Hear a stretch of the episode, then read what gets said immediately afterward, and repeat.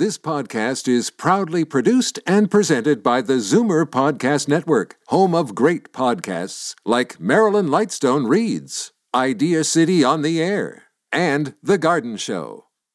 You're listening to an exclusive podcast of The Conspiracy Show with Richard Syrett. Heard every Sunday night from 11 p.m. to 1 a.m. on Zoomer Radio, the new AM 740. You're listening to an exclusive podcast of The Conspiracy Show with Richard Syrett. Heard every Sunday night from 11 p.m. to 1 a.m. on Zoomer Radio, the new AM 740.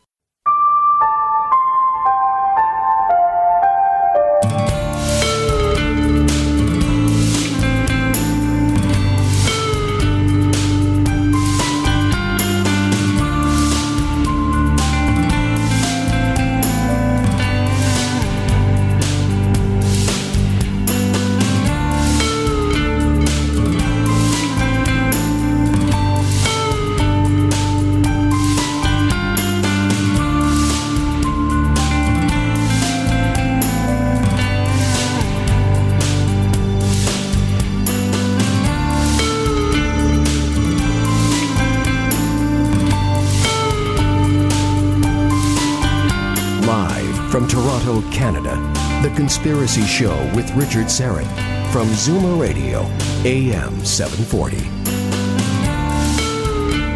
Welcome to the Audio Imaginarium. Come on in, weary traveler. Hang your cloak on a peg, grab a stool, and come warm yourself by the fire. There are stories to be told, and you are among friends. The host of Conspiracy Cafe, a very popular podcast, George Freund, uh, will be here momentarily with a look ahead of what could be in store for 2018. On the conspiracy front, we'll talk about artificial intelligence and the continuing struggle between globalists and the nation state, uh, North Korea, the protests in Iran, the information war, and uh, more. So much more. Uh, second hour, Rosemary Ellen Guiley will be along to talk curses. The Kennedy family curse, the Hope Diamond curse, uh, the curse of the James Dean's death car, which he nicknamed the Little Bastard. A few programming notes no live YouTube stream tonight. Uh, that returns next week. Ryan and Albert are on uh, are off this week. And uh, just a reminder my new podcast, Conspiracy Unlimited, has been up and running now since early December.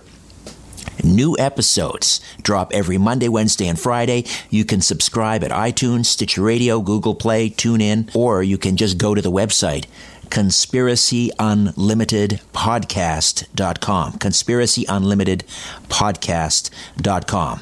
Well, 2017 made me dizzy, quite frankly. How about you? Mostly in a good way. 2017 was the year the nation state started to fight back in earnest against the globalists, both in the US and in some parts of Europe. Some disturbing trends as well, particularly in terms of the mainstream media and the information war and the clamping down on free speech, particularly at colleges and universities. So, what lies ahead? George Freund is a fiercely independent investigator and researcher and blogger. He's also, again, the creator, host, producer of the award winning podcast Conspiracy Cafe. George Freund, welcome to the Conspiracy Show. How are you, my friend? Oh, very well, Richard, as always. We were debating off air whether it's too late now. Here we are, January 14th, to be wishing people a happy new year. But you said no, it's whenever the happiness arrives. So. Exactly. Sometimes, you know, if it comes by carrier pigeon or something, it could be slightly delayed. well, this is our first uh, chance to chat in uh, 2018, so a happy new year nonetheless. Uh, how would you characterize, just, w- we're going to focus mainly on the year ahead, 2018, uh, but just uh, give me your, your a thumbnail sketch, your overall thoughts of, of 2017.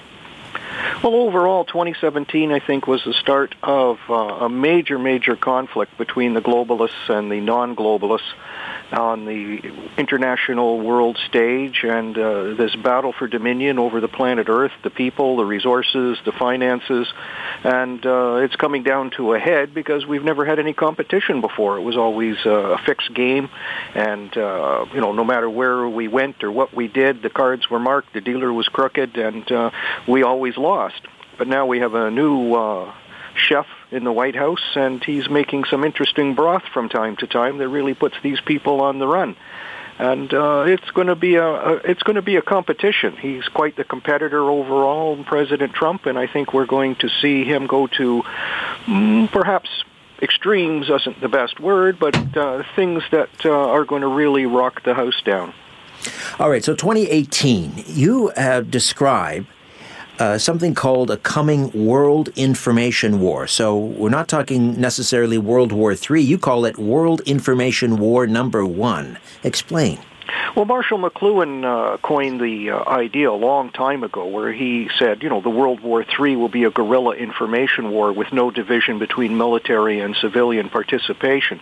And in all these years, uh, we've seen a manifestation of a power elite, a thought control mechanism in mainstream media that just completely sets the standard on what people think and believe. And unless they get their guidelines from the mighty oracle of the New York Times or the Washington Post or CNN, they just have no ability to form a thought or an opinion unless it's backed up by uh, th- this type of media cartel.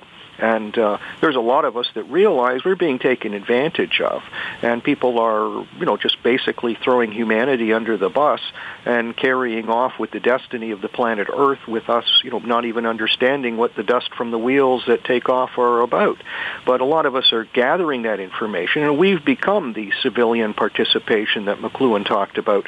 That we're saying that, hey, something's wrong here.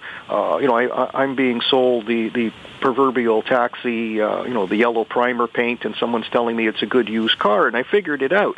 So now we have weapons that we can fight back with. Like people will blog, they'll go on YouTube and make a, a, a thing of it, and uh, alternative news and opinion will get out. And it's scaring the power elite because people are making a decision, a choice, a marketplace decision to say, okay, I've heard this and I've heard that, and I compared it and uh, tested it and one leaves a bitter bad taste in my mouth and I spit it out and the other one is succulent juices from heaven or something like that that this is the truth and it's taking me in the right direction. It's exposing evil cronies who control uh, whether it's the political spectrum or the newsroom or the business world and we're seeing them for what they are. We're seeing that the emperor has no clothes.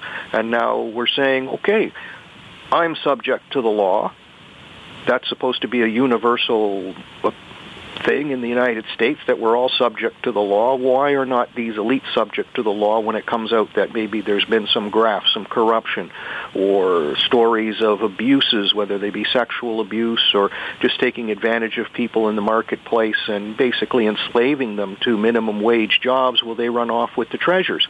I think people have had enough, and they're saying we're going to make a difference, and that's the important thing that they really have no control over. They can try to pass laws to restrict thought or opinion, and they can eulogize something called fake news, but uh, the truth will rise to the surface in any type of open and free debate, and that's why they restrict open and free debate, because if we present our cards on the table, face up, and uh, openly and sincerely, even if maybe not to the best quality of like the guy who wears the suit who's on the evening news, but we get the truth out there. People can recognize the difference, accept it, and that will mollify them and change the opinion cartel and hopefully bring world peace and a, and a civil government that's of, by, and for the people. Well, these news readers uh, almost are the new priests uh, it, it, they've been placed on such a pedestal uh, for so many years. But I think 2017, in part, was the year many of them were defrocked. But but do you see 2018 perhaps as the year that some of these news gathering services, whether it's what President Trump calls the the failed New York Times or the Washington Post, do you think we could actually lose some of these? I mean, there's the, some of them have failed business models. The newspaper industry is struggling, as we know. But aside from that, just in terms of a credibility factor, do you think that we could see a CNN or an MSNBC or a New York Times actually go by the wayside, if not this year, then very soon? Yes. And we can see that because once the people decide that they're going to change the channel. That's something I've always said since I was even doing shows at that channel. You have the power in your hand. You change the dial, the tuner, you know, the the you change your information on an online site or something like that. You have the power to control destiny by just changing the channel. And once you start realizing you're getting poison water, why would you go back to a well that gives you poison water? Climb the mountain, find the fresh spring with the clear, colorless, beautiful water, taste it. You can't go back to the polluted garbage stuff anymore. And uh, there's nothing they can do to lure you back, except maybe pay you to watch it, but they couldn't even pay me to watch it. And uh, unfortunately, there is a hardcore uh, number of people that are just so addicted to this. It's almost like a, a drug that they cannot form free, independent thoughts. And, uh, you know, sometimes I laugh and snicker at them at work because, you know, there'll be the odd time maybe I don't change my nameplate on my desk or something like that, and someone will walk by and see another name, and they're confused, like, you know, aren't you George? And it's like, well, you don't know me after all these years? so, you, so I look at this as like a test of, of your capacity here that you you see what the name says, what's written there, and you have to accept what's printed before you, even though your eyes show you there's another person there and you know who that person is and you know what the person is about, but you still can't make that quantum leap to accept that I'm me.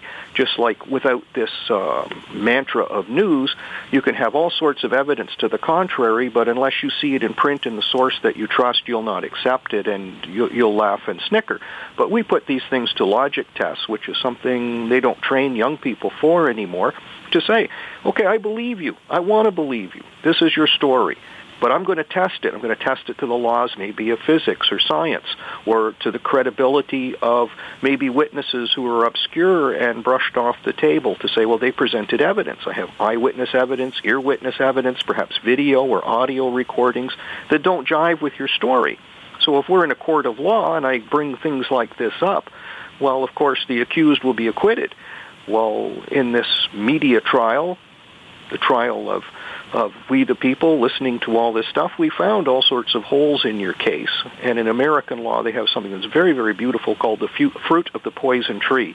So once you find one piece of fruit that's poison, you pretty much write off the whole tree and all the fruit as being poison, which is a very reasonable thing to do under the circumstances. We're heading into a, a break here in a moment, uh, in, a, in, a, few minutes here, George. We have about three. Oh, sorry. We're heading into a break in about three minutes here, George. Uh, but before we do, let's just get this conversation started and we can pick it up on the other side. And that is, you, you talk about how these information networks, the news gathering services, are f- finally going to be exposed as part of the military industrial complex. How how is that going to happen? And and I mean, is there going to be a tipping point? Is there one one news gathering outlet in particular that you think will be exposed?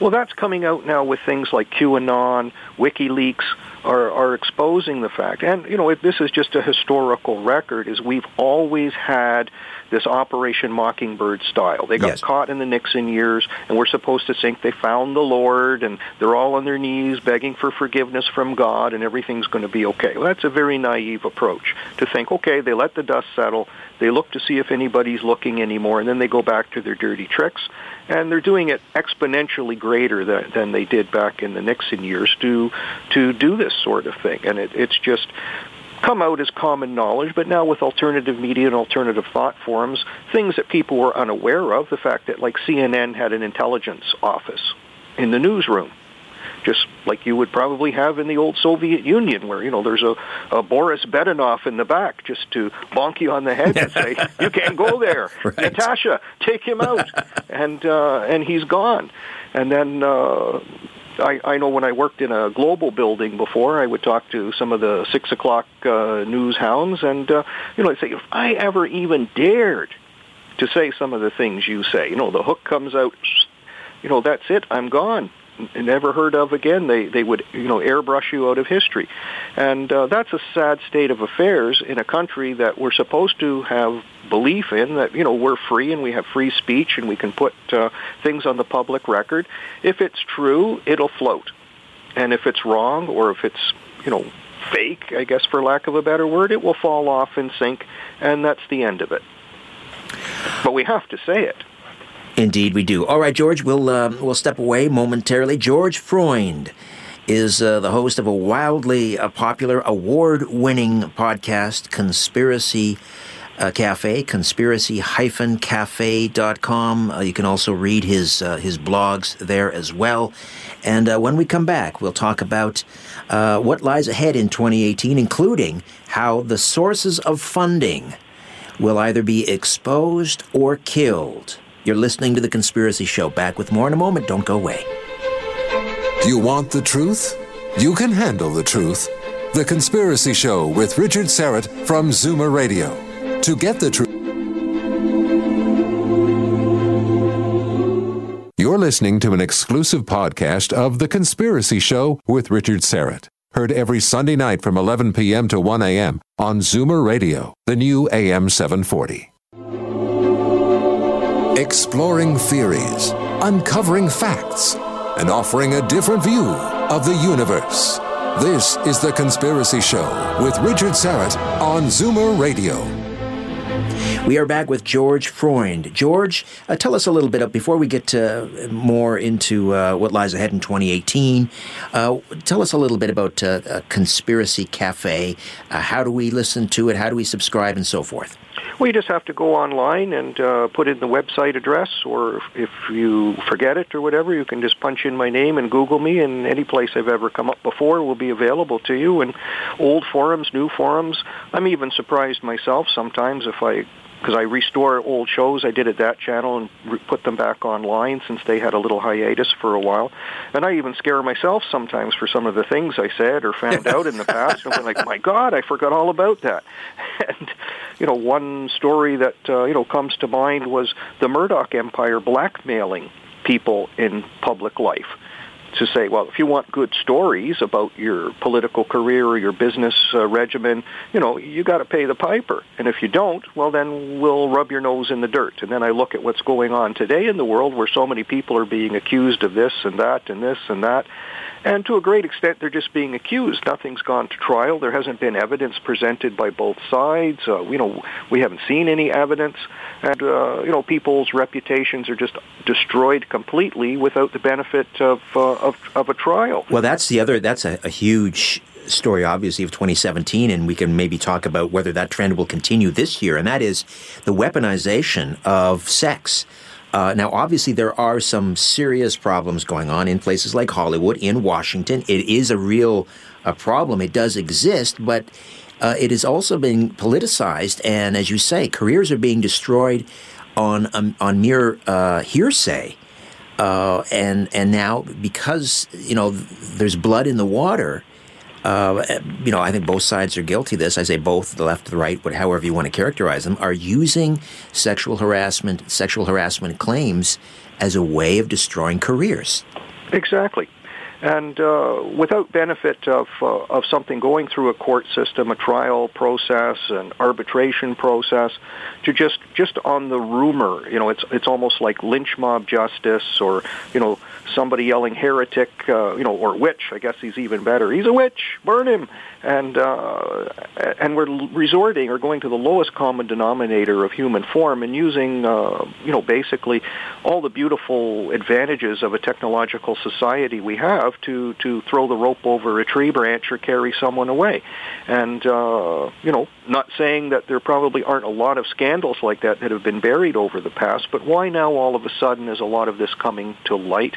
Uh, they really went after, you know, this judge Roy Moore when he was running for the Senate, and uh, you know, just to tear him apart for all kinds of things that he may have done when he was younger. And, you know, uh, well, let's just pretty much take anybody. I'm sure anybody alive probably did a few things they're not so proud of today, maybe in their mature years when they were a teenager or a young adult and uh, they grew out of that. It was like a stage or a phase or something like that. So to say 50 years later that we're going to hold you to this uh, uh, model, a pretend model of what we think uh, you should be, is uh, is rather ludicrous. Because I think if we went back through anybody's past, we'd find that you know it's not just not necessarily like a skeleton, but you know you had a few uh, guffaws here or there that you might not be too proud of. Well, I'm not here to defend Roy Moore and and some of the accusations. Uh, you know if true, uh, absolutely, you know, evil. But a lot of the accusations were about him, a man in his 30s, dating teenagers, and how pe- quickly people forget. Jerry Seinfeld, I was a big fan of Jerry Seinfeld back in the 90s. Jerry Seinfeld dated, was dating a 17 year old when he was almost 40, and no one batted an eye. Just saying, you know, the. Well, how about yeah. the father of a prime minister we have here in this country?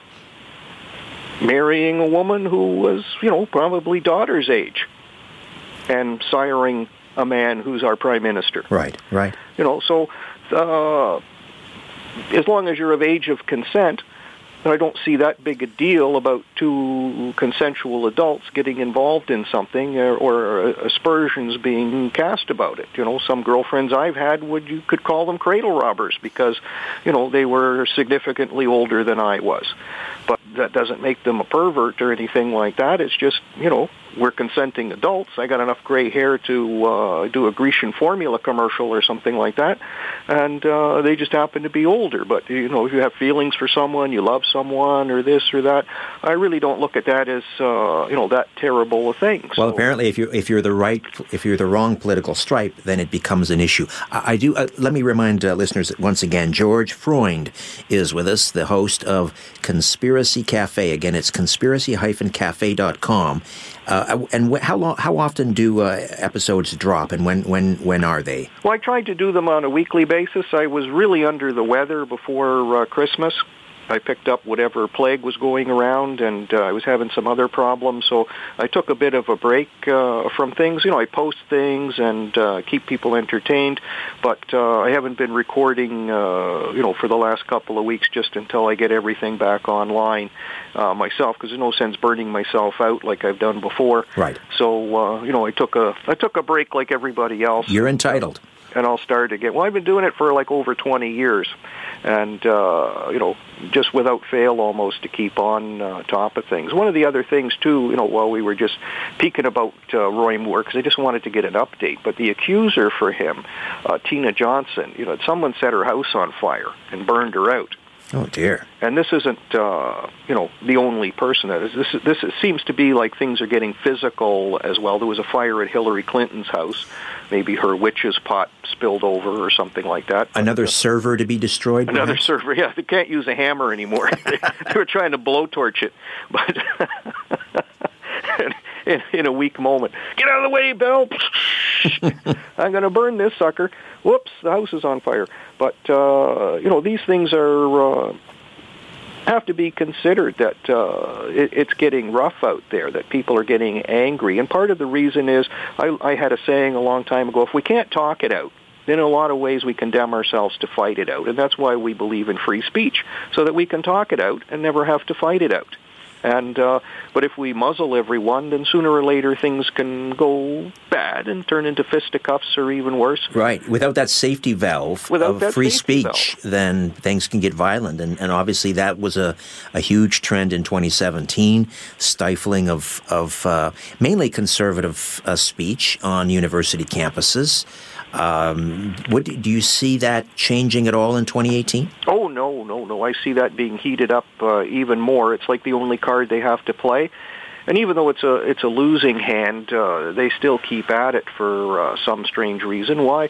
It's it's hard to understand. But uh, you know, a famous black man a long time ago, Frederick Douglass, said, "To suppress free speech is a double wrong. It violates the rights of the hearer as well as those of the speaker, because sometimes we're hard trenched into a belief system or an idea, and then we find out later it's not so good. Or, you know, we didn't count all the the variables and we made a mistake or we erred. And the only reason we can find that out sometimes is like we put something to a stress test. If I invent something that flies or, uh, you know, does some kind of, uh, you know, work that could be dangerous to humans or something, we'd want it stress tested just to make sure we haven't messed up, especially the economy or the banking system, so that we can find a mistake. But if we don't allow people to speak or, or, or to point out flaws, uh, even though we may find them uh, repulsive, uh, you know, I've known lots of people you could call Holocaust deniers. That's a big thing. There's a Canadian Green Party candidate in jail in Germany over something like that. Well, my grandfather told me his sisters were killed in the Holocaust, and I've met people like that. I don't take offense to it.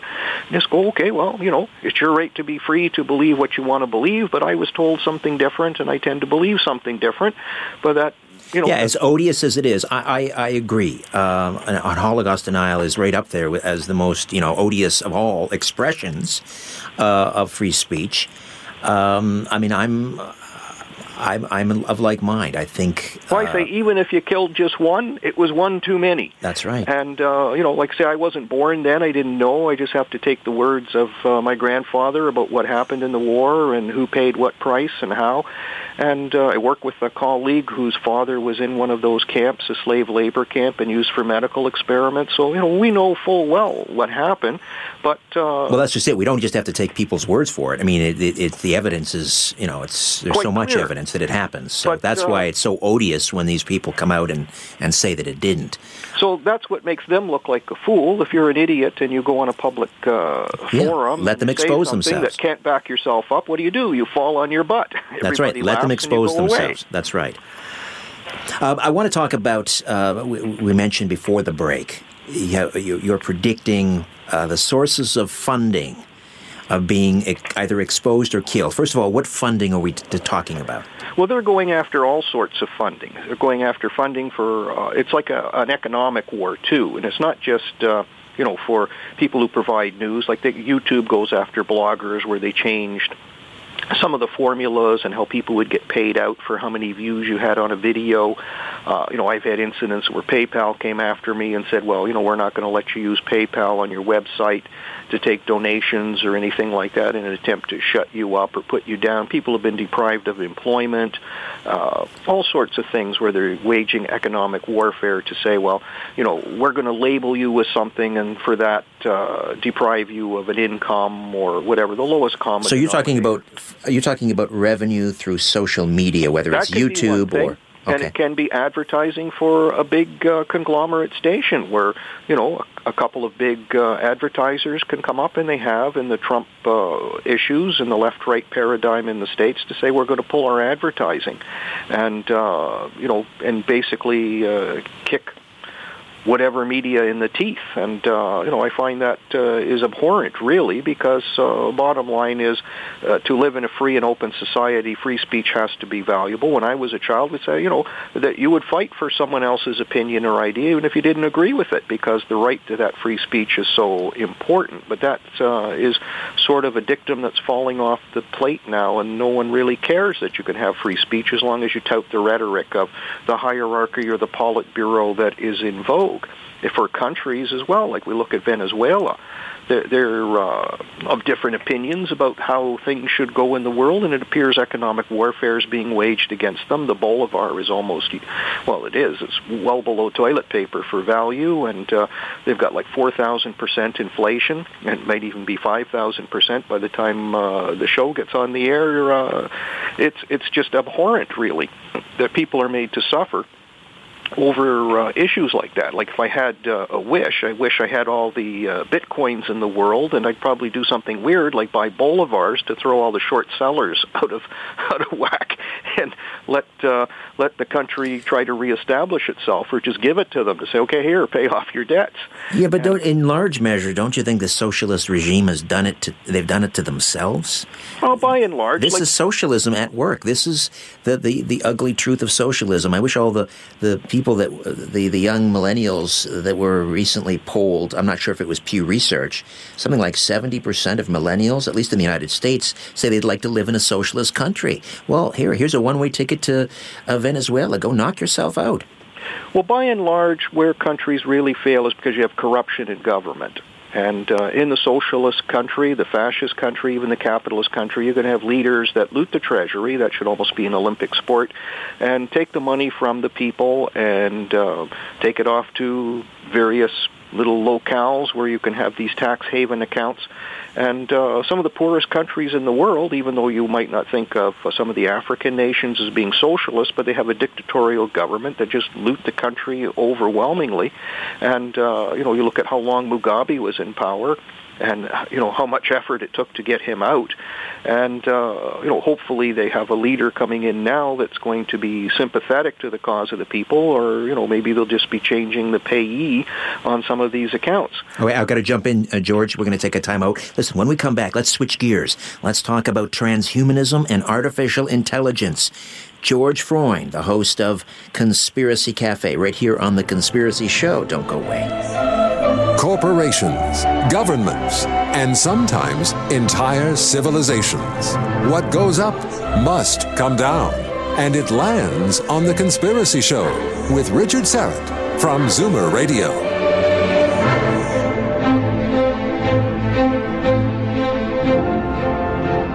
You're listening to an exclusive podcast of The Conspiracy Show with Richard Syrett. Heard every Sunday night from 11 p.m. to 1 a.m. on Zoomer Radio, the new AM 740. The world is being pulled over your eyes. This is The Conspiracy Show with Richard Syrett from Zoomer Radio. George Freund is back with us, and again, the podcast is available at conspiracy-cafe.com. I'm, I imagine they can also subscribe through iTunes or Stitcher Radio and so forth, correct? Uh, no, I don't bother with that. Oh, you don't? Okay. No, no, no. I'm a very uh, low-tech, uh, easygoing kind of guy. By and large, you just come in online and uh, you can download the thing from my media player. I use Vimeo as opposed to YouTube because they're free speech supportive and uh, don't have the ominous Google cloud behind them. All right. I want to talk about. Let's talk about merging man and machine. And um, you you believe, uh, and I agree with you. I don't think there's. I think the genie's out of the bottle. I think we are in a mad rush towards transhumanism. Where where do you think it's going in 2018 specifically? Well, they've already started, and they're going to go further, and they're developing an artificial intelligence god. And uh, there's even a church been uh, established for this, and you can't have a better understanding of what the beast is. The church is called the Way of the Future. It was established in 2015, and a lot of the Silicon Valley gurus are big on this. People who have worked for, you know, Google and one of the big chaps, uh, you know, was involved in Uber self-driving cars. Anthony Levandowski founded uh, this religion, and they look at artificial intelligence as it's going to mass manifest itself to be the godhead of the future. And when we look at the fact that all our devices, all everything has chips in them now. Like if I want to, you know, you can buy a new fridge and there's, you know, chips and cameras in there to go online so you can look in your fridge to see what's in there, your hydrometers, uh, phones, whatever device you have, everything's chipped and controlled ultimately by a beast. The Internet of Everything. The Internet of Everything. Uh, the last thing I need you know, I love to argue with this out with atheists and stuff like that because they don't believe in the real God, but they're quite prepared to have an artificially created God that's going to be a machine, and a machine that, you know, who knows what. Like we shut down the two computers that invented their own language and were talking to each other. And yes, uh, I read about that. That is that was freaky like where are they going to go? What are they going to do? So when they look at the thing that's called the Singularity Project, where they want to develop an artificial life form to be a life form, a man-created life form that's going to be superior to human beings and will basically be handed by these types of people the keys to the store to say that you're going to control humanity, run the world what are they going to say? What are they going to do? And what if they say something that's completely contradictory to human life to say, okay, there's 500 million too many in this place. Good night. And uh, we have a new Holocaust. This is a God, according to these people, so they would feel that this entity has the ability or the right to do that. Oh, but George, it's all going to be, all this is preventable. It'll all be included in the algorithm. but these machines are writing their own algorithms. yes. And uh, when they do that, you know, where do we go? What do we do? What do we say? I, I look at uh, the Borg on Star Trek as where this goes. Is that you have this uh, computer entity that controls a humanoid type being that's mixed with a computer, uh, you know, and doesn't necessarily have to look as ugly as the Borg do, but that you're completely controlled and dominated as a collective. And you see a lot of the things where they're headed in politics, whether it be the green movement or you know the climate change people or something, where the collective idea, the hive mind, is very very popular with them. And will it be with their inventions? And will these inventions ultimately try to enslave us, control us? You definitely won't have the ability to move or to get around like you had expected in the past because they may just say, you know, for whatever reason to pretend that we're not going to create CO2 gas, that we shut down the ability to move or cut off heat or turn off air conditioning, that we could make life very, very inhospitable for a living, breathing being where the machines probably wouldn't matter if they had some of the necessities of life turned off. And uh, this this is a, a very very dangerous road to go down, and they seem to be just throwing off the emergency brake and sliding down this big cliff at full speed and, and wanting to go faster and faster and faster into something they really don't know what is there at the end when they hit it. And uh, once we get there, well, of course, we probably could never go back. Mr. Putin said very, very clearly that he believes this invention of artificial intelligence like super soldiers is probably more dangerous than nuclear weapons. And he ought to know because he's probably in charge of building their own right. versions. Yes. And uh, so even he's saying, you know, it scares me. It scares me too. George, we got to take a timeout. We'll come back and uh, we'll talk geopolitics. Speaking of uh, Russia, we'll talk Ukraine, Iran, Europe, uh, and more. George Freund on Conspiracy Cafe, right here on The Conspiracy Show. My name is Richard Syrett. Stay with us. This is no place for the naive or the faint hearted. The Conspiracy Show with Richard Syrett from Zoomer Radio. You're listening to an exclusive podcast of The Conspiracy Show with Richard Syrett. Heard every Sunday night from 11 p.m. to 1 a.m. on Zoomer Radio, the new AM 740. Where there's smoke, there's The Conspiracy Show with Richard Syrett from Zoomer Radio. We are back with George Freund. Let me spell the last name. It's capital F R E U N D. Freund. And uh, if you Google George Freund, you can uh, you can come across his uh, his blog and his podcast, or you can go to conspiracy-cafe.com. Let's uh, turn to geopolitics, uh, George. Um, Iran. Now we um, we've been witnessing um, some protests there. That uh, the mainstream media has been very very. Uh, quiet, um, not interested in discussing that, and I guess that's because it doesn't fit into the uh, the narrative. Uh, this you know, Iran nuclear deal was supposed to bring some economic relief to the country, but that's really what a lot of those protests are about. Um, people are sick and tired of uh, the mullahs over there spending uh, billions on funding terrorism and so forth. Uh, and also the Iran nuclear deal, the mullahs were supposed to be, you know, these are people now that we can negotiate with, and they're reasonable people, but uh, obviously uh, much of Iran's uh, 80 million souls don't see it that way. Well, Iran is a very oppressive police state, and whether we have a political police state or a religious police state, if we don't have freedom of anything, you know, it's a tyrannical regime. And to to think that uh, yes, if you want to follow the faith the way uh, many of the mullahs follow the faith, that's your right and privilege. And if you decide you want to be a detractor from that, well, that's your right and privilege too, and uh, you should be allowed to do that. And that's prohibited.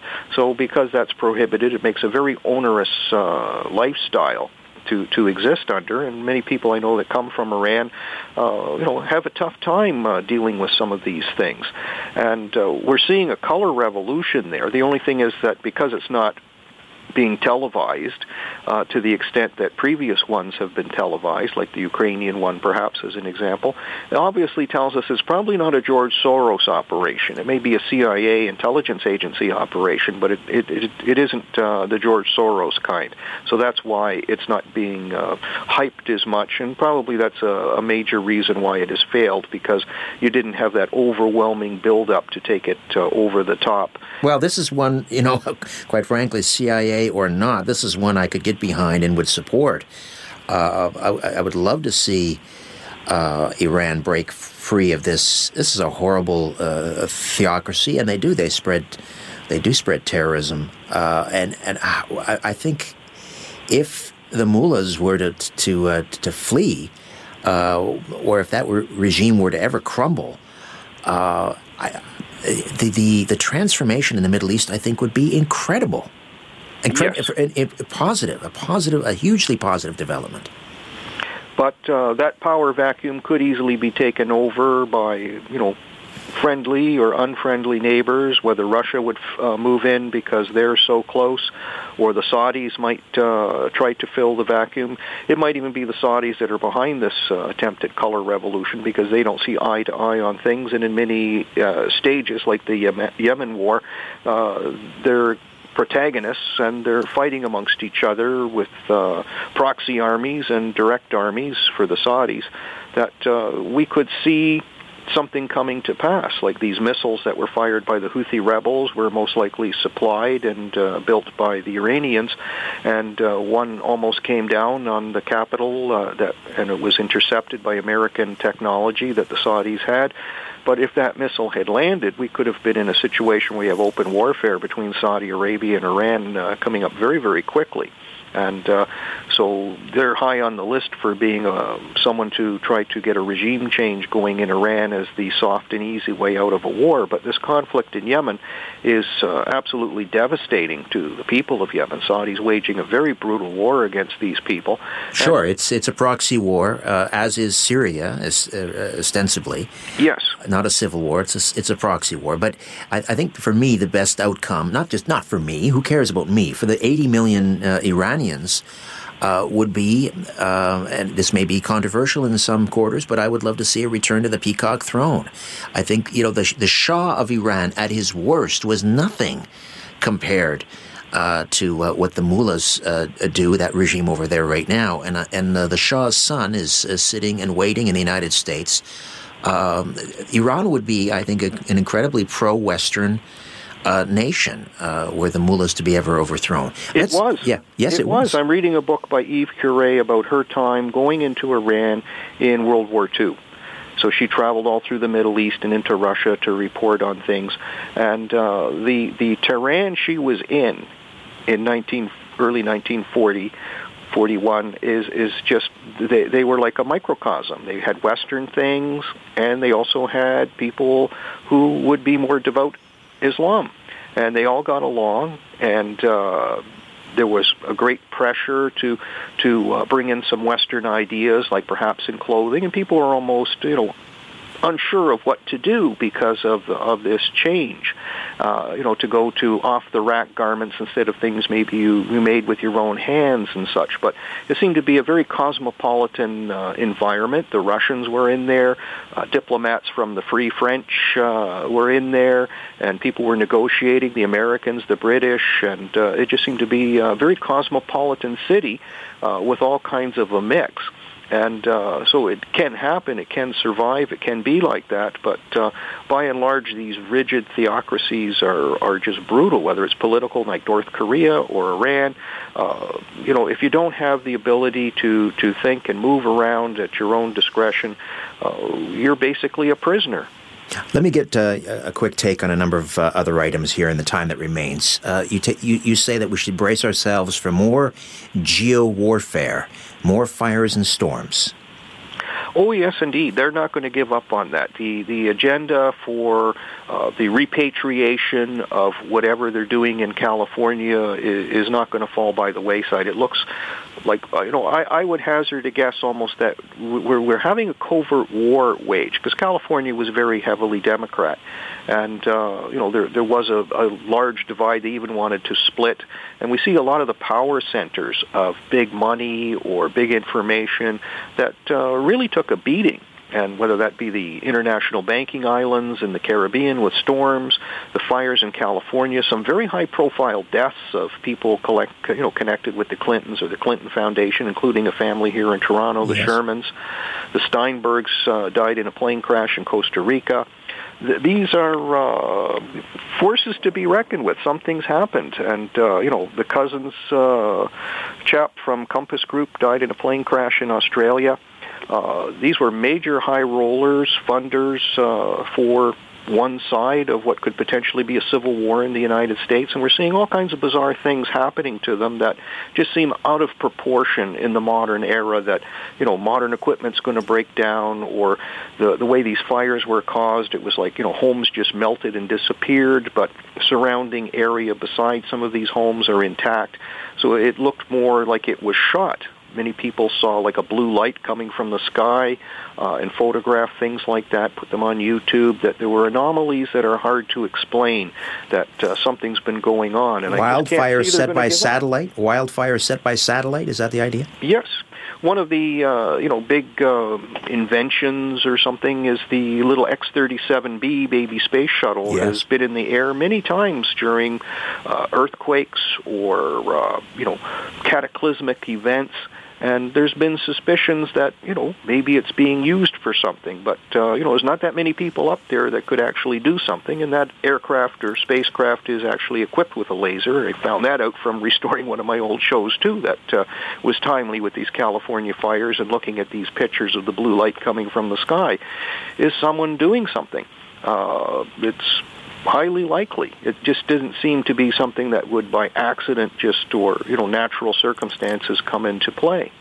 Uh, I want to. I, I, neglected to mention uh, North Korea. We we should go back to the uh, the geopolitical stage for a moment. And uh, you say there's a good chance for détente in uh, on the Korean Peninsula. I believe so. They've opened the hotline or telephone communication line between North and South. It's been dormant for a couple of years, and part of it comes from Trump pounding his chest and screaming, "I got the button," and uh, you know he's the policeman of the world. Well, I think Kim Un realizes he's not going to get appeasement like he did with three previous uh, administrations. No, this guy's going to play hardball, and it's either you know you take him on or you negotiate, and he knows he can't win and he's probably sane enough to realize maybe we should negotiate and get the best deal we can and call it a day where I can still be dictator of my land and uh, and have a land under me that hasn't been uh, totally destroyed. So everybody's going after Trump for that. I see too that there's psychiatrists that are trying to they're they're giving up on the Russian angle now and they want to question his sanity. Now it's Amendment 25. That's right. 100% apparently. 100% of his family members and 100% of his uh, cabinet uh, believe that uh, the president is certifiable. Yeah, uh, right. You couldn't get to be in his position, whether you love him or hate him, as a successful businessman, if you were completely unglued and off the wall. And uh, the only persons who can, you know, lay claim to a fortune like that would be through an inheritance, and then they'd blow it away in, a, in their lifetime, and there'd be nothing left of it. But to to uh, to be able to do what he's done, in the business world is you're at the top. There, there's no one can take that away from you. And then to be able to get into this election, going against all the odds, where everything's stacked against you, and winning and persevering and actually claiming the presidency, that's just like parting the Red Sea almost. Well, here's the here's one of the problems with that the narrative that they've constructed, and they've they've sort of argued themselves into a corner, uh, and that and that is, I mean, the, the critics. Uh, on the one hand, they're saying that Trump colluded with the Russians to win the election, and then on the other hand, according to this biography or this. Um, uh, unauthorized biography that just came out, Trump never wanted to win. It was all a publicity stunt. So, which is it? Did he collude with the Russians because he wanted to win, or did he not want to win? Well, we'd probably have to wait for his wife's book about that. But sometimes the cold, icy stare's been in the background to say, "Look what you got us into." and then he comes home, and you know maybe that'll be another book where he's pounded with the frying pan and just say, you know, what what another fine mess you've gotten me into, as they used to say in Laurel and Hardy. What do you mean by a time war? A time war. Well, with these computers that we're developing now, these quantum computers, they have abilities to do things that would just defy. I look at it when I look at the economy, and you just keep seeing this bubble just inflating and inflating and inflating, and all the traditional things just not coming to play, like that we would have corrections or collapses or something like that. We may see a bubble grow that is just beyond any type of expectation. And these computers may also quantumly, because when particles are interfered with with quantum mechanics, you have the two-slit experiment. When something's observed, they change direction, and they can be in two places at the same time. And uh, even things we do with your show, uh, you know, we're, we're observing things that may not be observable to other people, and that changes the direction of particles, and particles make up everything. So when you change the future, there's a great documentary on my uh, website about uh, the fact that you know existence could be a computer program. It's an amazing thing to watch. Gets into a lot of the research from some of the top physicists in uh, California at some of their best universities. So by and large, in a nutshell, is if you change the future, you can change the past. Time doesn't have to be the way we think about it. It's like writing. It can be left to right or right to left. And uh, time can work in that way too, where if we had an effect on something that changed the future, it could automatically correct the past. And maybe that's what we see in some people who look at things like the Mandela effect, where yes, I was going to mention that. It sounds eerily familiar. Yeah. Yes, where you you know you know something. A lot of them were things that were in the Bible or something, and in that uh, that was a common one talked about. And you know they'd say something like, "Well, yeah, I remember that. That's exactly the way I remember it." And then I you know I look at what it says now and that's not the way it is. So I went on Bible Gateway because they have like 20, 30 different versions. And I found most of them were affected by the Mandela effect. And then I found a couple of versions, like the 1599 version or really old uh, things, that were still written in the original way, the way I remembered them. Well, this is sort of the premise of 1984, where you have people going back and, and rewriting rewriting the past uh, in order to uh, line up with the uh, the narrative. Listen, we um, we have to run. Speaking of a time war, I'm up against the clock here. George, I want to thank you so much. I really enjoyed this last hour. Can't believe it's gone so quickly. Uh, well, bless you, my friend. And the time we change, maybe in a way we're time cops, and uh, that's one of my friends uh, coined that phrase a long time ago. And if we do change it, we're trying to change it for the better to make it an equitable world for everyone. And uh, if we achieve that, then I think the good Lord's going to look down on us and say, a job well done. Job well done to you, sir. Happy New Year again. George Freund. When we come back, Rosemary Ellen Guiley on Curses. Stay with us.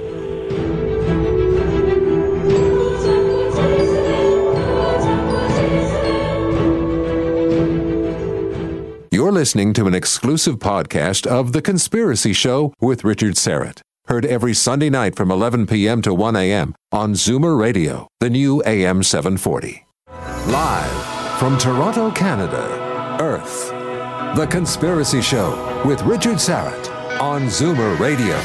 Thanks for inviting me into your home, long haul truck, RV, camper, taxi, your parents' well appointed rec room, your loft, that greasy spoon just off the interstate, and your cabin in the woods. Hello to all of you listening in on our flagship station, Zoomer Radio, AM 740 and 96.7 FM. All of you listening in on one of our affiliate stations across North America, about 40 stations now, if you can believe it, and you can find a list of affiliates at strangeplanet.ca in the radio section. Hello to all of you who listen in via the Conspiracy Show podcast. And that's all over the place. Conspiracy Show podcast. Don't forget the new podcast, Conspiracy Unlimited, which drops every Monday, Wednesday, and Friday. And those who catch us on the YouTube channel, uh, don't forget to subscribe. And the Zoomer Radio app and the Conspiracy Show app, both fantastic uh, apps, both free downloads. However, and wherever you're listening, I bid thee the warmest of welcomes, and I thank you for your fine company. Uh, Rosemary Ellen Guiley uh, is here. She joins us once a month to discuss all things paranormal, and we're going to get into curses for the first half of the hour. Not only cursed objects, but also intergenerational family curses, like the Kennedys. Uh, then, in the second half, our paranormal news roundup. Rosemary is one of the world's preeminent paranormal investigators and the author of about 70 books, many of which are encyclopedic works on angels and the saints, werewolves and vampires and ghosts, etc. I always look forward to her dropping by. Hi, Rosemary. How are you? Well, doing well, Richard. Uh, gearing up for the year, and um, I think it's going to be an exciting year. I've got uh, lots of things planned, new books, a lot of events, a lot of travel coming up. You just never stop. How many books do you have in the pipeline right now? Be honest. Three, four? uh, I've got four. Ha Nailed it. Uh, and uh, they'll probably all make it out this year too. And then uh, I also have books by other people coming out uh, because I publish other authors' works now through my yes. um, Visionary Living Publishing. Yes, visionaryliving.com. You, your um, your uh, output is just remarkable. You are so prolific. How do you do it? Where do you get the energy? Uh, well, I've always had good concentration and focus, and uh, for reasons that I can't explain, and I'm not even sure I want to explain because you never want to lose the magic, is that how I write it is usually how it's published. I do very little revision. That's how it falls into my head. And so I do a lot of research and um, mental organizing of material. And uh, then I start writing, and uh, like I said, I, I don't have to do much on the revision end. So uh, that has enabled me to to have a very prolific output through uh, my career. And it's such a rich vein to be mined. This whole paranormal, uh, metaphysical field. Uh, there's just never any shortage of things to write about. Obviously, it just never stops. Uh, and that's one thing that I like about it. There's always a new mystery to be explored or more to be known uh, about some other area. And because I work in a lot of different fields, you know, I, I um, do the paranormal, metaphysics, cryptids, U- UFOs. Mm-hmm uh, mysterious unexplained phenomena. It gives me uh, a wide range of material to go into. So I, am constantly engaged in something new and exciting. Well, here's a topic I know that you've written extensively about, and uh, you're definitely sort of the go to uh, individuals uh, to talk about curses. And uh, the reason I bring this up, I was recently reading online about this. it was a dynasty in um, in India uh, going back. I won't get into the details now, but uh, it, it, going back into like the ninth, uh, sorry, the 1600s, and uh, this dynasty, one generation after the next, there was just one curse after another, and. Um, when we're talking about curses, I mean, we talk often about cursed objects and cursed people, but is it possible uh, for a family uh, to be cursed so that it just carries on one generation after the next? Yes, it certainly is, and we have seen that throughout history, and we have a very, very modern example in the Kennedy family here in America. Sure. And uh, you could say that it's the old biblical curse, uh, the sins of the father being visited on on the son, so to speak. That uh, if uh, there have been bad actions, uh, misuse of power, uh, by someone in a, a powerful family, uh, that can bring a curse on a bloodline. And uh, especially if uh, some of the same power games are, are played by uh, subsequent generations. And uh, certainly, yeah. The, I mean, the uh, the Kennedy curse. I, I don't know where we would begin. I guess maybe with the eldest brother Joe, uh, that was killed uh, in a plane crash during the Second World War, and then I believe there was a um, uh, a sister who died as well. I mean, and then of course John and Ted and Robert and on and on it goes. And and then in the uh, second, even the third generation uh, now. Yes, and it all revolves around power, um, the greed for power and the manipulation of it. And uh, the curious thing is, however, uh, why do some people manage to get away with this and others not? It might have to do with uh, guilt that builds up in um, in individuals and uh, is sort of spiritually carried from one generation to uh, to another. And then sometimes I think there are examples set too that uh, by seeing these sorts of things play out, we're all given lessons in uh, the consequences of um, the wrong use of power and money. Are you someone who subscribes to the idea of uh, uh, karma? Yes, because I believe in reincarnation. And uh, I do believe that lifetimes are compensatory, that um, we are rewarded for the good things we do, and we have to compensate for uh, the bad things that we do. And that uh, this serves as, as an explanation for why bad things happen to some people. So, if you in a previous life there's also the idea i understand in reincarnation that you know you choose the circumstances of your next incarnation because you want to sort of slowly increase your vibration and and your consciousness each each lifetime that you have. And so that it's possible that some people actually choose these lives that end tragically because i guess that's just another lesson they need to learn uh, sort of on their road to you know getting off this Hindu wheel of life. So is it is it possible then, for example, that Jack Kennedy and Robert Kennedy uh, and eldest brother Joe and their sister Kathleen, she also died in a, a plane crash, they chose th- these these lives that would end tragically? On a soul level, perhaps so, and that's a very popular explanation in uh, some metaphysical circles that we do make those choices that uh, when we go into the afterlife, uh, we have a chance to review our lives and make an assessment. There's no big eternal judgment, but we pass judgment on our own lives. And uh, we come to an understanding that in order to advance spiritually and, and better ourselves, uh, we we have to do something to to pay for what we've done. and uh, souls who who uh, wish to advance more quickly will make choices then to get those payments out of the way. Uh, otherwise, you can become locked in very long cycles of um, having things visited upon you. Another possible explanation for the Kennedys uh, I'm not sure how you feel about this one, is that occasionally, you know, a cursed item will find its way into the possession of a family, and we can get into the Hope Diamond uh, and its nearly dozen victims. But I'm wondering, do you think it's possible? I don't know if anyone has ever investigated this. Is it possible that the Kennedys somehow came into possession of a cursed item? It's possible. We don't have any evidence that that's the case.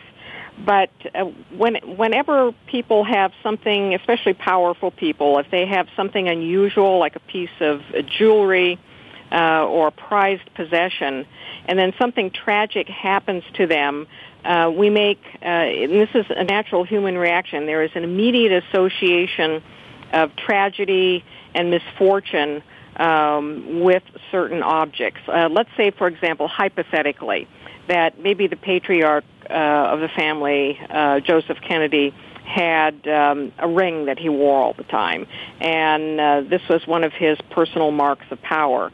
And then uh, tragedy starts happening. Well, that ring could take on the association of uh, of misfortune because it's part of his energy and then it becomes part of the energy and the misfortune as well. This is um, often believed to be the case with jewelry items like the Hope Diamond. In the case of the Kennedys, we don't have any real evidence of a cursed object, but we have other examples throughout history. And uh, of course, John Zaffis and I have done a couple of books on haunted objects, many of them cursed. Yes. Del- some deliberately by people, and and some through misfortune. Uh, with the Hope Diamond, um, there is a long history of, of people who've owned it who have had bad things happen to them. The original, um, if I'm remembering the story correctly, didn't it all begin when the original Hope Diamond was stolen from a Hindu statue by the first owner? Well, that's um, that's a legend, and ah. nobody nobody really knows exactly how true that is. It sounds like an Indiana Jones Temple of Doom kind of story. Indeed, but, it does. Uh, the diamond was originally quite large and was over 115 carats. It was called the Tavernier Blue because uh, a man named John Baptiste Tavernier supposedly plucked it out of uh, a temple idol um, in India, and the diamond did come out of India, but um, in the 1600s, then it winds up um, in France and um, into the possession of King Louis XIV. And it is from there that um, uh, the misfortune goes. Now, uh, Jean Baptiste Tavernier um, um, died in, in a very unpleasant way. He had a, a after he stole the diamond, he came down with a fever and then it was said, according to lore, that his body was ravaged by wild dogs or wolves. That's how I want to go. Don't we all? But then there are other reports that he really lived until he was 84 years old. But, you know, it makes for a good story. But, hmm. you know, some of this you just can't dismiss because, um, so um, the king uh, gets it, King Louis the, the 14th. He has it cut down in size. And, um, he wore it. Uh, it was called the French blue, and, and the diamond has a blue color. And um, Louis XIV didn't die pleasantly either. He died of gangrene. Yikes. Um, some of that you can say, well, back in those days, these are the sorts of things that happened to people. Hmm. Um, but nonetheless, uh, all of his um, children, at least his legitimate children, died in childhood. So there's this aura of tragedy that then um, starts building up, and people around the king um, had uh, very unfortunate deaths as well. So, of course, the, the diamond then is uh, passed on down the royal line, and guess who gets it? Louis XVI and his wife Marie Antoinette, mm-hmm. and we know what happened to oh, them. Oh, that ended well. Oh yes, uh, beheaded in the French Revolution, and um, so it passes through. Do we know? Sorry, hands. let me let, let me just um, interject for one moment. Do we have uh, are there any paintings that show Marie Antoinette wearing the, the gem? I mean, there, she was painted. There were many paintings of her. Have you ever seen a painting of her wearing the, the blue diamond? You know, I have not. Uh, and but I that's something that I haven't specifically researched either. But uh, while more recent owners of the diamond have been um, photographed and painted wearing the gem, I'm not aware of one with her. All right, listen, we're going to take a time out. When we come back, um, oh, here's an, an additional one. Mary, Marie Antoinette's one of her one of her, uh, I guess, uh, her entourage, or a member of her court apparently wore the diamond on special occasions, and uh, she was attacked by a mob in a horrible fashion. She was hit with a hammer, decapitated, stripped, and disemboweled, among other things. As if that's not bad enough. And then her head was impaled on a pike and carried to Marie Antoinette's prison window. Uh, all for wearing the, the blue diamond, perhaps. We'll uh, pick this up on the other side. Rosemary Ellen Guiley, right here on The Conspiracy Show. Stay with us. Do you want the truth? You can handle the truth. The Conspiracy Show with Richard Syrett from Zoomer Radio. You're listening to an exclusive podcast of The Conspiracy Show with Richard Syrett. Heard every Sunday night from 11 p.m. to 1 a.m. on Zoomer Radio, the new AM 740. Big Brother is listening, and so are you to The Conspiracy Show with Richard Syrett from Zoomer Radio. We are back with Rosemary Ellen Guiley. We're talking curses. And um, where did we leave off? We had uh, Louis XIV. Uh, uh, he, he, died of gangrene. He had the, uh, the Hope Diamond. Uh, all of his children, I think save for one, uh, died in childhood. it gets passed down to Louis the, um, the, the 16th, and of course, Marie Antoinette. She had a rather um, uh, tragic end, beheaded, of course. A member of her court, her closest confidant, was killed. She wore the, the diamond on occasion. Then where does the diamond go from there, Rosemary? Well, it goes to a, uh, a Dutch jeweler by the name of Wilhelm Fals. Now, he re- had the diamond uh, recut again. And by the way, in its present uh, state, it is a little over 45 carats. So it's down considerably from its original 115 carats. Why did they keep cutting it down? Did they think they would they would reduce the, the curse if they did that, or? Uh, it was usually a way of trying to enhance the brilliance of a diamond. Ah. Uh, over time, uh, different techniques have been developed for faceting uh, stones in order to have um, more brilliance um, show, and that was probably uh, one of the reasons. It could be that in its uh, original 115 carat form, it was rather crudely cut, and um, by reducing it in size and changing the faceting, uh, it would be uh, a more impressive stone. Maybe by cutting it each time, they just enraged the Hindu gods further. Well, it could be because um, some things are not meant to be altered. And if that story was true, uh, that the diamond had once been in an idol in a sacred temple, um, altering it, uh, stealing it uh, in the first place, and then altering it uh, would bring about uh, the rage of the gods, so to speak. Okay, so what happened to Wilhelm Fals, the Dutch jeweler? Well, um, his son murdered him and then killed himself. Ah, of course. Uh, and uh, here again, you know, you could make the argument in any individual case that, uh, well, you know, tragedies happen, but when it all all these things stack up around a single piece of jewelry, it starts to get very interesting.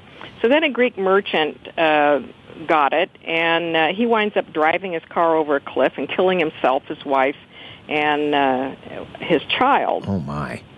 Now, in more recent times, then it came into the possession of an heiress named Evelyn Walsh McLean, and she owned the Washington Post. Um, and she loved the diamond, and she wore it. She put it on her dog and let him run around in it. Um, and then mysteriously, deaths start happening around her. Mother-in-law, her son, her husband leaves her for another woman uh, and then dies in a mental ward. Uh, she piles up debt, has to sell the newspaper.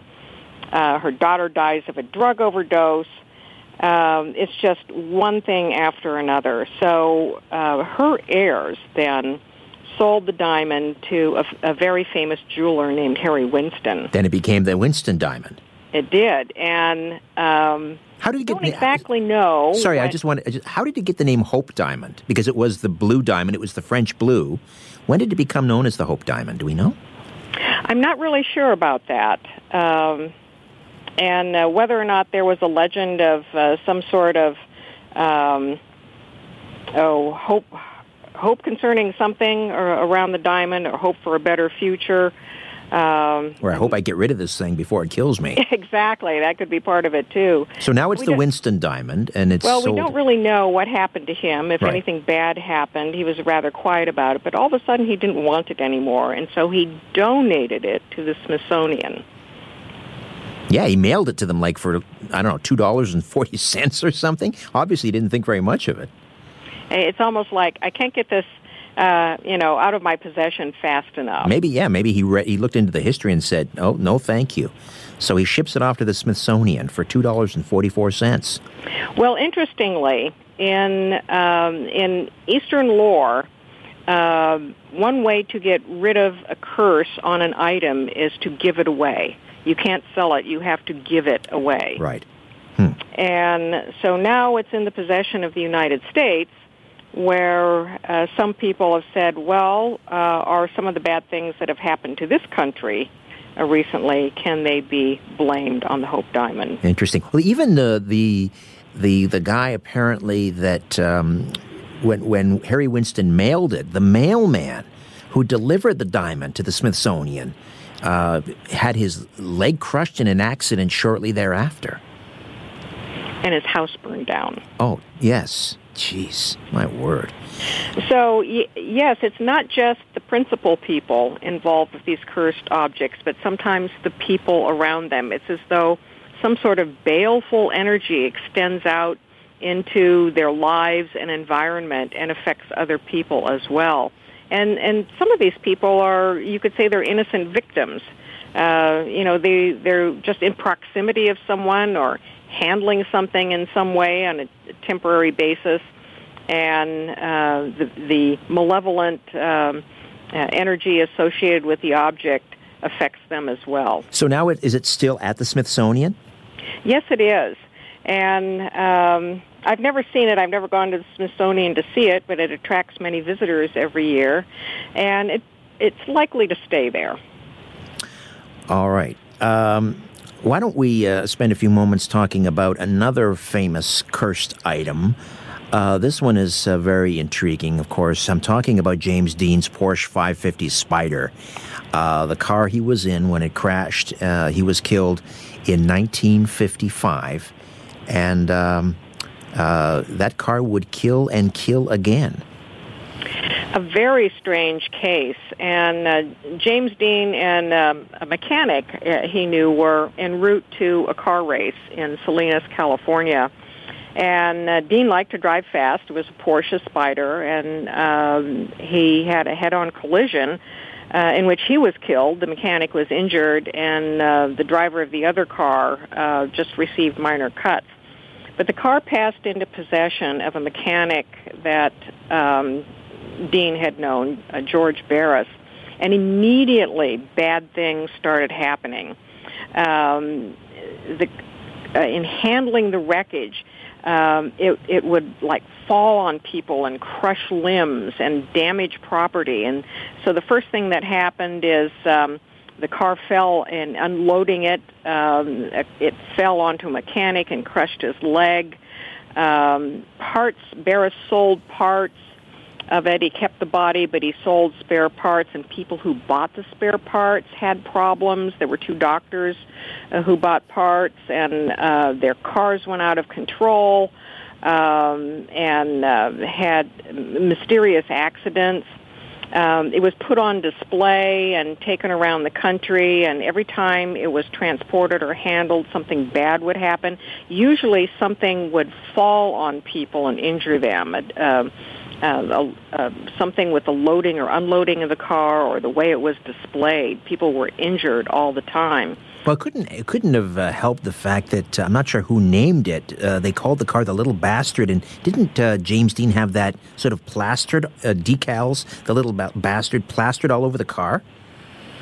Uh, well, yes, and so you, you could almost say that Dean sort of cursed the car himself um, by by giving it that name, driving it too fast. Um, objects can become cursed by the energy we put into them. And so it wasn't just the accident itself, but it might have been uh, some of Dean's own energy that w- went into it that uh, affected that. Interesting. So, so, uh, so, that it that it became haunted in effect. I mean, what's the difference between a haunted object and a cursed object? Uh, well, uh, cursed objects are haunted objects. They're they're haunted by the energy of, of a curse, and that whoever owns and handles the object, bad things happen to them.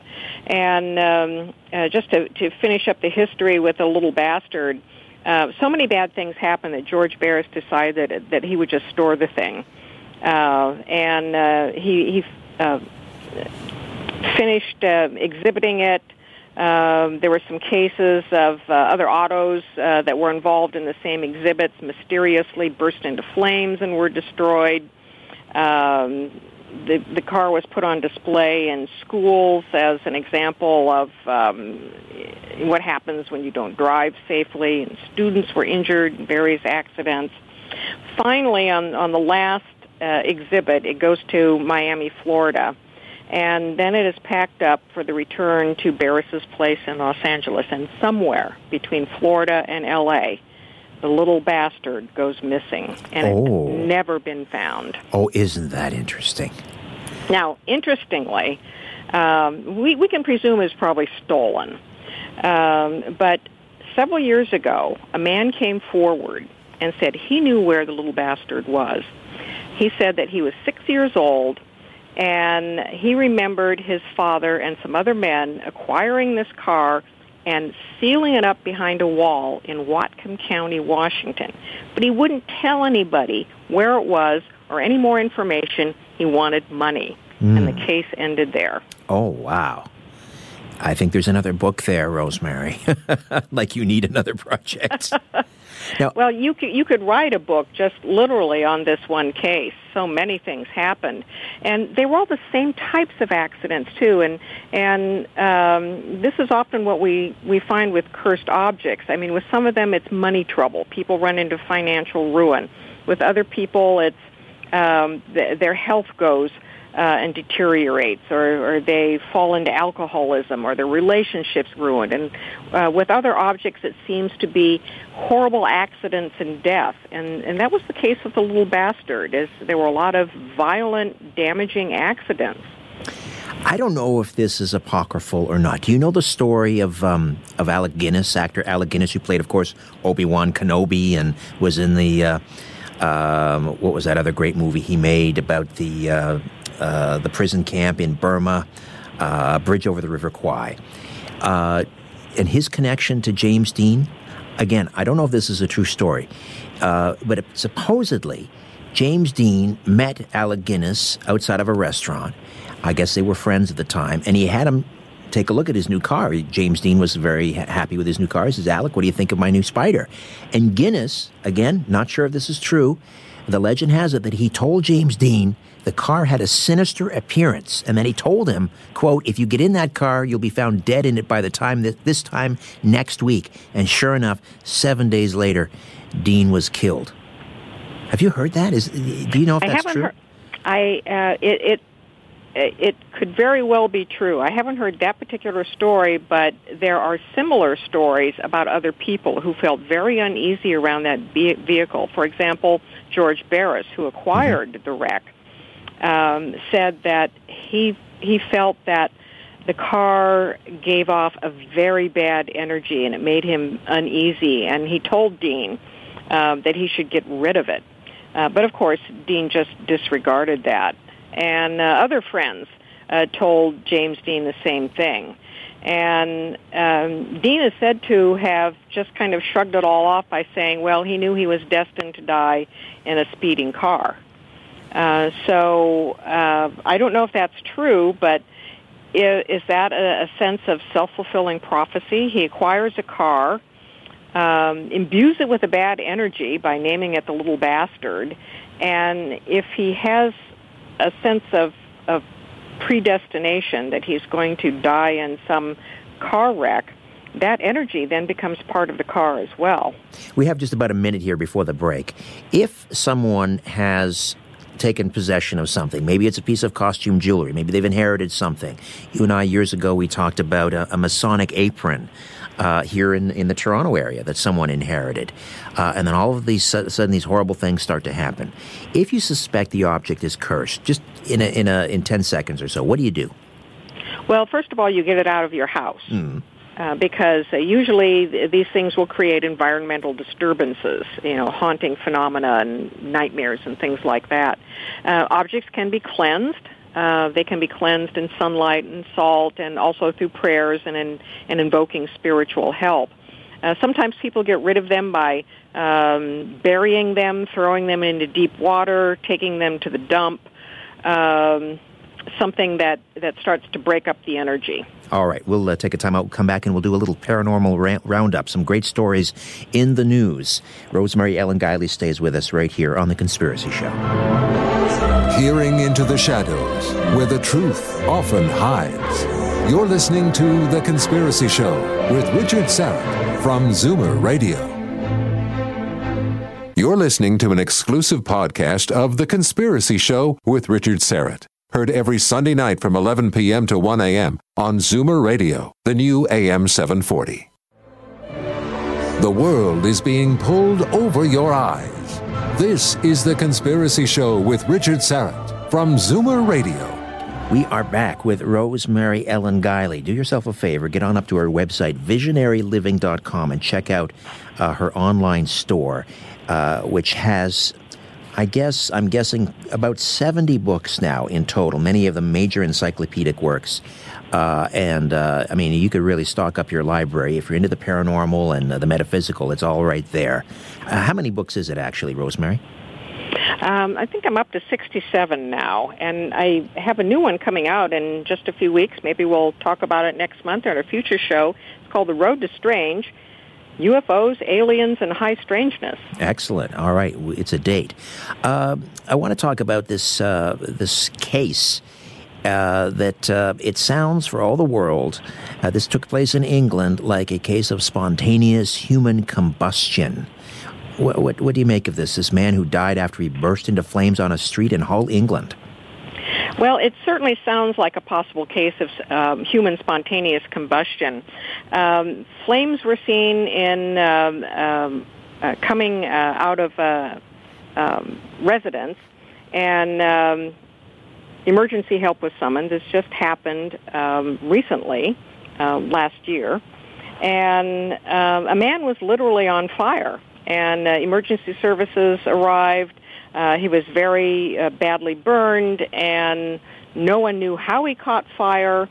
Uh, there were no accelerants on his body. It didn't appear to be suicide. There was no evidence of a break-in or any kind of struggle. He was so badly burned that he died at the scene. And interestingly, um, this was the second case because earlier um, a similar emergency had been reported where a man was um, on fire and uh, had to be uh, uh, rushed to the hospital and um, also died as well. Now, uh, in cases of spontaneous human combustion, by the way, the first documented case we have uh, of this goes back to the, about the mid 1600s, where uh, there was a French account that um, reported a, a woman just suddenly went up in ashes and smoke in her bedroom. Was the description but in, in these spontaneous human combustion, it seems like uh, the body just bursts into flame on its own. And, and how could it do that? It would have to be some sort of intense internal heat. Now, there are patterns to the way these bodies burn, and usually the torso burns. It's entirely consumed. But uh, the head, the arms, the hands, the lower legs, and the feet usually don't. Uh, if a body's going to burn, um, it's a very unusual way to burn, and it, it takes a very high temperature to burn human flesh. The fires that affect these cases are contained to around the body. They don't seem to spread to someone's home. Hmm. Now, uh, cases that have been reported in the past, um, the, the um, burned corpses are found after the fact. And it's a puzzle as to how the fire started and why the bodies burned in the manner they did.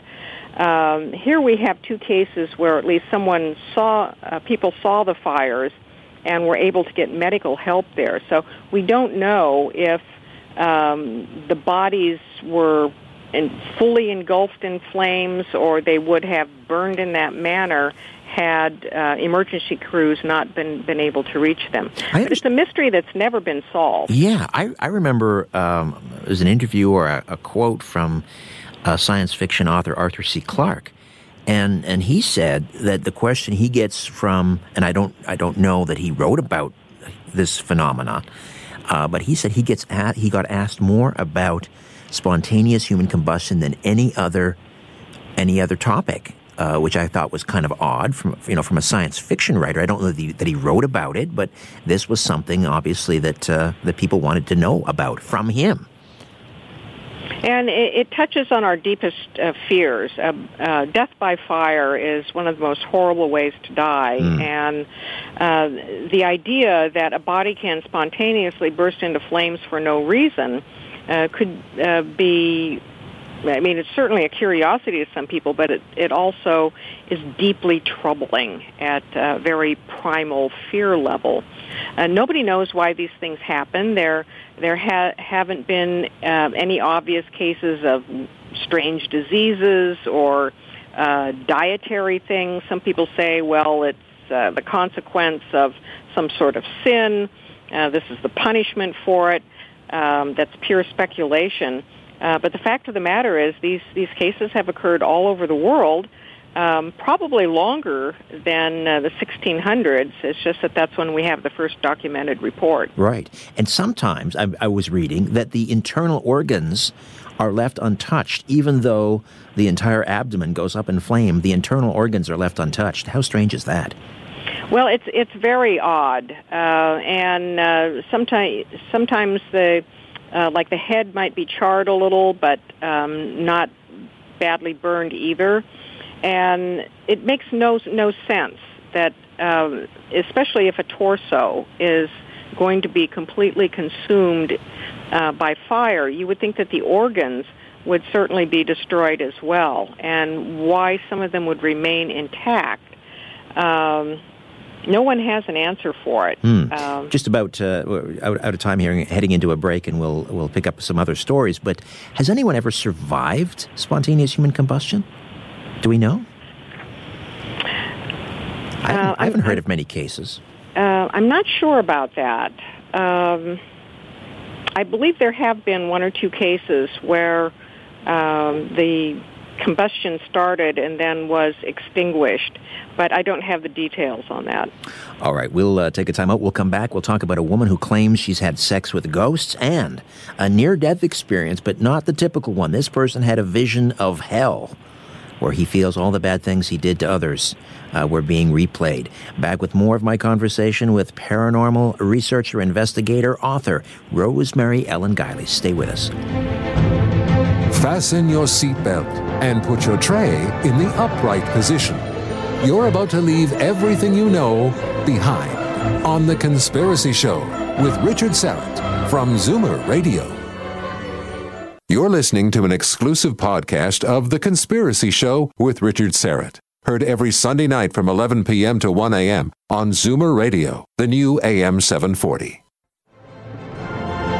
Providing the evidence and letting you draw your own conclusions. This is The Conspiracy Show with Richard Syrett on Zoomer Radio. We are back with Rosemary Ellen Guiley. Again, the website visionaryliving.com. She joins us once a month to discuss all things uh, paranormal. Uh, I'm reading about these uh, stories more and more often, uh, and that is uh, people who claim that they are having uh, sexual relations with ghosts. Is that even possible, Rosemary? Well, it's called spectrophilia, and yes, it is possible. Uh, we have throughout history um, many reports of sexual intercourse with spirits, including the dead and demonic entities like the incubus and succubus and, and other known uh, unknown uh, spirits. And this has continued in, into modern times. As more people have come forward with, with cases, uh, I think that's encouraged others to talk about it as well. But I've interviewed many people who've, for example, uh, stayed in a haunted hotel room or moved into a haunted place, and there was something resident there that uh, started sexually pestering them at night. Uh, now, for many people, this is a terrifying experience, very unpleasant, and something that they want to repel. But some people find it very pleasurable, oh even more pleasurable than human sex. Well, that's apparently what has happened to this Amethyst Realm. Quite an interesting name. This is a 27 year old spiritual guidance counselor. I'm not sure what that is. Uh, I think of a guidance counselor as someone in high school who tells you what kind of a career you should have. So I don't know if she's advising ghosts on, on a future uh, a career. Uh, however, she believes that she's been having sex with at least 20 ghosts. And as you say, she now prefers them to real life men. Uh, I don't know. How is it possible that a physical being, flesh and bone and blood, uh, could have relations of any kind with something that is spirit, non physical? The sensations of it uh, get to be quite physical, and uh, I've encountered this with people I've interviewed and in um, some of the cases that I've researched in the literature that um, in, in a typical scenario, a person is in bed and they feel uh, something get into bed with them or climb on top of them. Uh, they're likely not to see anything, but they feel it. Sometimes they do see it. In the cases where unpleasant entities are involved, there may be horrific visions of something. But uh, something uh, gets into bed with them and then starts acting like a, a human attempting to uh, have a sexual encounter would act. They feel uh, physical touching that's very arousing. Um, for uh, a woman, they they feel uh, penetration. Uh, for a man, they um, they uh, get aroused and are able to uh, to have an ejaculation, and it it's all very real. It's physical. People actually feel it, and um, in the case of this young woman, um, she evidently thought that the ghosts were doing a better job than real oh, men. and, uh, she was married. Who knows what happened to her husband? I guess uh, she wasn't real pleased with him. Apparently, he said, caught them. Uh, caught them, but he saw. He reported seeing a shadow through a bedroom window, and I caught them in the act. But when he came in to the, I guess it was obviously there was no one there. Uh, but she continued, carried on with this person for years. How do we know it's a? It's. I mean, would this entity be um, the spirit of a uh, a departed human being, or could it be a lower order, like an entity of uh, demonic? How can we be sure? Uh, we can't really, and there's a great blurring of the line there between the human dead and, and spirits in this. Spirits are very capable of mimicking humans, and uh, a low-level spirit who wanted to have this kind of interaction with a human could uh, pretend to be uh, the ghost of a dead person to make the experience more palatable. There are all ca- also cases of uh, people who are in deep grief over the loss of a spouse or a partner uh, and they have these experiences as well. So, are they inviting these experiences? Is it part of a, a psychological condition that then becomes projected in a way? All of these things are possible. Uh, but the fact of the matter is that uh, people, both men and women, have these kinds of sexual encounters with spirits all the time. Now, this uh, woman, uh, Amethyst Realm, uh, who again believes that she's had uh, a series of 20 sexual partners that were ghosts. Um, she says she wants to get pregnant with a ghost baby. Well, good luck with that. but you know, in in earlier times, and uh, especially uh, like during the Inquisition, where um, people were reporting uh, witches sending demons to have sex with them. Um, there were accounts that some sort of spirit baby would be possible. Uh, and the uh, theologians who were inquisitors actually came up with very bizarre uh, theories to support this idea.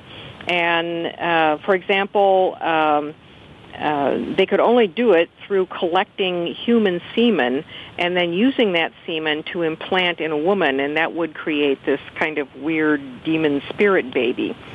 Uh, but um, I don't think anyone's ever actually had a ghost baby. Uh, we do have people who have contact with aliens, sexual contact with aliens, who say they've ha- they've had uh, you know children with them. Right. I'm wondering if that's might, what might be behind this uh, phenomenon, and particularly with with this um, amethyst realm. Is it possible she's she's actually carrying on with a an extraterrestrial or some sort of interdimensional uh, being and, and not spirit at all? My own theory on this, uh, based on her descriptions and uh, similar cases, is that these are masquerades. That what she thinks is uh, a ghost, uh, which would be a dead person, uh, is actually something else. And um, many extraterrestrials are described as shapeshifters, and so this would be entirely plausible within these kinds of scenarios. All right, I want to talk about um, uh, this near-death experience, but this one uh, is not the typical near-death experience. We often hear about people who, uh, who maybe they die on the operating table or they die suddenly. They their body leaves their soul body leaves their body. Uh, then they see, of course, the uh, the light. They walk towards the light. They are welcomed by, you know, the the, the spirit of, of relatives that have passed on. They feel this. Uh, we often hear about uh, the, the, description of incredible, um, unconditional love. They don't want to go back into the body and so forth. This one, um, entirely different. This person got a glimpse of the cellar, hell. It's actually a more common experience than people would like to believe. When um, descriptions of near-death experiences started coming out, uh, and Dr. Raymond Moody uh, really brought this to the fore in the 1970s with um, uh, his research on it from uh, patients that he interviewed. Uh, it was very comforting to hear about these uh, celestial journeys through tunnels of light and reunions with dead loved ones and uh, sort of see the pearly gates and then come back and uh, be be able to have your life transformed. But what was always there as an undercurrent, which then uh, took a while to come out, were the people whose experiences were quite the opposite. They saw hell instead. Right. And uh, what what happened to this one uh, man who had a near-death experience when he was 19 uh, was very much like that. That um, uh, he said that uh, he was um, in a place of uh, that was very foul. He was taken by a being to this foul-smelling field. People had animal jackal faces. There were demonic creatures who put people in cubes, and he was told that everybody had their own customized personal hell, um, and uh, that they suffered greatly. And and uh, so he experiences all of these horrors of hell, which are straight out of the um, um, uh, the chapbooks of the, the theologians of centuries ago, um, the, the pit of hell and the punishment that await would await you if you lived a, a life of sin. So why did he have such a negative experience? Well, in, in other documented cases, um, some of it uh, can be attributed literally to guilt. Guilt over uh, people who uh, have these experiences, who have guilt over things that they've done in life, may have a deep-seated fear um, that they might go to a bad place in the afterlife. And so this journey becomes an expression of that. Here was a guy who um, described himself as an alcoholic drug dealer and a thug. And um, he also tried to take his own life. That's what he, precipitated the near the out of body experience. He took he, did, he swallowed yes, up was, sleeping pills. it was an attempted suicide, and uh, his uh, mother realized what he had done. He was 19 years old, and uh, had him rushed to the hospital. And um, of course, um, you know, in Christianity, at least, uh, it's taught that suicide is is one of the worst sins you can commit, and that it will put you in a bad place in the afterlife. So there are a lot of um, collective conditioning things going on. He's led a bad life. He attempts to commit suicide, and then what he experiences is this hell uh, that's retribution for that.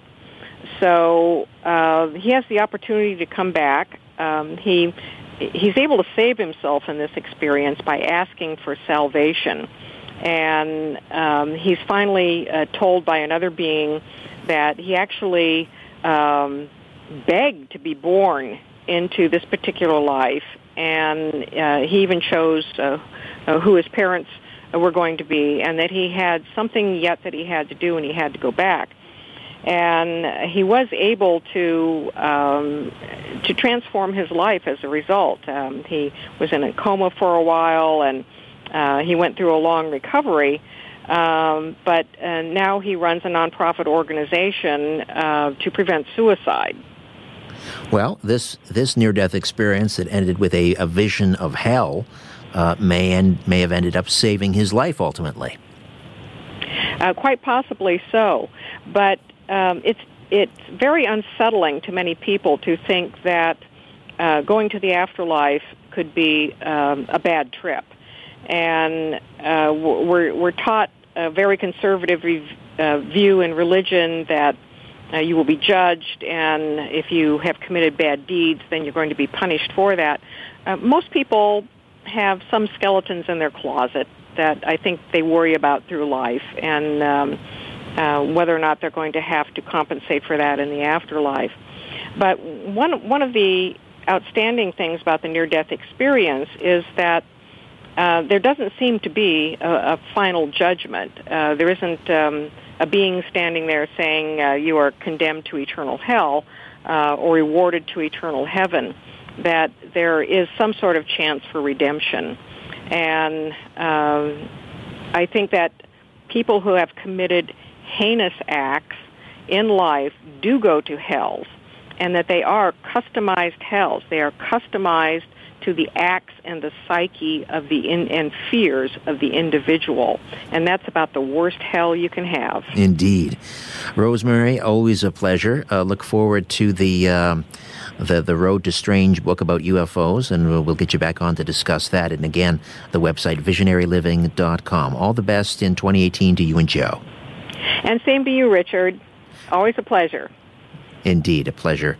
The pleasure is all mine. Rosemary Ellen Guiley all right, back next week with a brand new show. My thanks to Ian Robertson. And uh, until then, don't be afraid. There's nothing concealed that won't be revealed, and nothing hidden that won't be made known. What you hear in the dark, speak in the light. What I say in a whisper, proclaim from the housetops. Move over, Aphrodite.